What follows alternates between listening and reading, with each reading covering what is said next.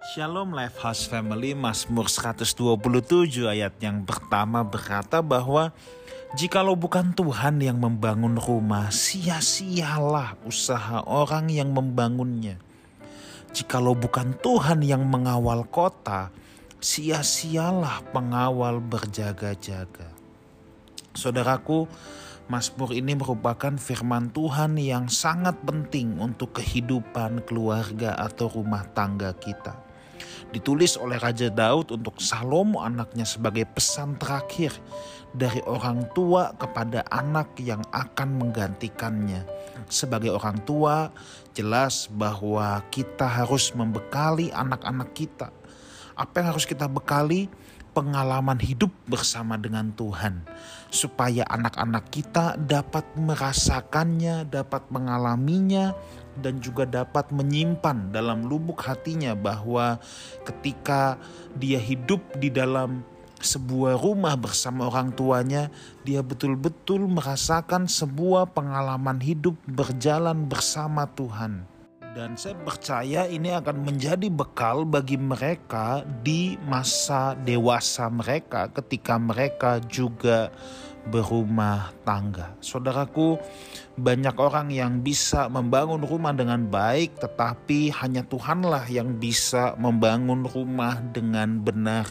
Ya, rumah tangga kita harus dibangun bukan hanya baik, tetapi harus dengan benar. Itulah sebabnya sebagai orang percaya kalau kita mau Tuhan yang membangun rumah tangga kita, maka kita harus mengedepankan tiga fondasi, saudara dalam keluarga kita. Yang pertama adalah kasih, ya. Yang pertama, fondasi pertama dalam keluarga kita adalah kasih. Allah membangun hubungan dengan manusia didasarkan oleh kasih yang kekal. Dan dalam hal ini jelas saudaraku bahwa Allah juga mau kita membangun keluarga kita di atas dasar kasih Allah. Kasih adalah suatu ingredient yang paling penting dalam sebuah hubungan sebab kasih itu murah hati, kasih tidak pendendam, kasih itu segala-galanya. Jadi kasih pun tidak egois. Kasih adalah ingredient yang paling penting dalam rumah tangga kita. Yang kedua adalah kesetiaan, Saudara. Allah kita adalah Allah yang setia, Allah yang tidak pernah ingkar janji. Bahkan Alkitab berkata, walaupun kita tidak setia, Allah tetap setia. Dan kita harus meneladani Allah dalam kesetiaannya terhadap kita, saudara ya. Nah, dan dalam hal ini rumah tangga kita, kita harus bangun di atas dasar kesetiaan. Itulah sebabnya dalam janji nikah selalu ada janji setia dan hanya maut yang dapat memisahkan. Allah membenci perceraian, jangan pernah terbersit dalam benak kita untuk berpisah dan jangan pernah mengkhianati pasangan hidup kita sebab kesetiaan adalah sifat utama dari Allah. Dan yang ketiga adalah pengampunan. Jadi fondasi yang pertama kasih, kedua kesetiaan, yang ketiga adalah pengampunan. Allah kita adalah Allah yang selalu mengampuni kesalahan kita. Itulah sebabnya dalam doa Bapa kami juga dikatakan, ampunilah kami akan kesalahan kami seperti kami mengampuni orang yang bersalah kepada kami. Saudaraku, orang lain saja kita harus ampuni, apalagi pasangan hidup kita. Tidak ada alasan untuk kita tidak bisa mengampuni pasangan hidup kita.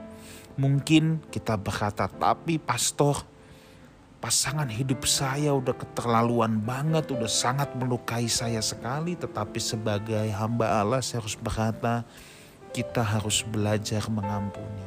Kita pun sudah melukai hati Tuhan dengan sangat, tetapi Tuhan tetap mengampuni kita, saudara dan kita minta kekuatan dari Tuhan bahwa Tuhan aku tidak pantas menghukum aku harus mengham aku harus mengampuni sebagaimana Tuhan mengampuni aku aku juga harus bisa mengampuni pasangan hidupku. Nah, saudaraku, tidak ada manusia yang luput dari kesalahan. Kita pun pasti sering berbuat kesalahan, tetapi persoalannya kadangkala kalau orang yang berbuat kesalahan sama kita, kita anggap salah itu gede banget. Tapi kalau kita sendiri yang bikin salah, sering kali kita anggap, ah salah gue cuma kecil. Salah is salah. Kita tidak luput dari kesalahan. Itulah sebabnya kita kembangkan saling mengampunilah apalagi dengan pasangan hidup. Saya berdoa Lifehouse Community supaya kita semua memiliki rumah tangga yang kuat dan kokoh yang didasarkan atas dasar kasih, kesetiaan dan pengampunan. God bless you all.